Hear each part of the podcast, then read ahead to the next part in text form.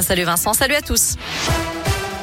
À la une, fin des discussions pour aujourd'hui entre l'Ukraine et la Russie. Chacun rentre chez soi pour consultation. Un deuxième round de négociations est envisagé prochainement. Lors d'un entretien d'1h30 avec Emmanuel Macron, Vladimir Poutine s'est engagé à préserver les civils ukrainiens. Pourtant, les combats se poursuivent en Ukraine. Au moins 11 civils ont été tués dans des bombardements à Kharkiv, deuxième ville du pays située à la frontière russe. 500 000 Ukrainiens ont déjà quitté le pays depuis jeudi pour se réfugier dans les pays voisins. La France a envoyé 33 tonnes de matériel humanitaire à la Pologne et 33 tonnes partiront à destination de la Moldavie pour venir en aide à ces réfugiés.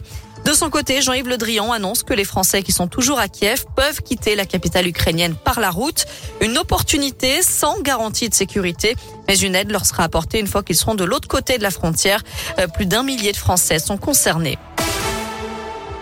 Retour dans la métropole de Lyon où des agents TCL ont été agressés samedi soir à la station de métro Guillotière Gabriel Péri lorsqu'ils ont voulu évincer un individu alcoolisé. Ce dernier les a mordus. Le suspect, un SDF de 36 ans, était placé en garde à vue. Il dit ne pas se souvenir de ce qu'il s'est passé. Il devait être présenté au tribunal aujourd'hui en vue d'une comparution immédiate.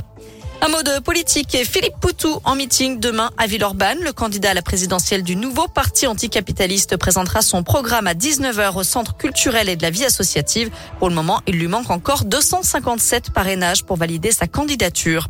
De son côté, Emmanuel Macron, lui, annule son meeting prévu samedi à Marseille pour se consacrer à l'Ukraine. Un mot de rugby et une bonne nouvelle pour le 15 de France. Les Bleus intègrent le top 3 mondial après leur victoire contre l'Écosse samedi dans le cadre du tournoi des Nations. Ils doublent l'Angleterre et sont désormais derrière la Nouvelle-Zélande et les champions du monde sud-africains. Enfin en basket, pas de match pour l'ASVEL cette semaine suite aux décisions prises aujourd'hui par le conseil d'administration de l'Euroleague de suspendre les équipes russes de la compétition. Eh bien, les Villeurbanais ne joueront pas les deux matchs prévus cette semaine à Saint-Pétersbourg et Kazan.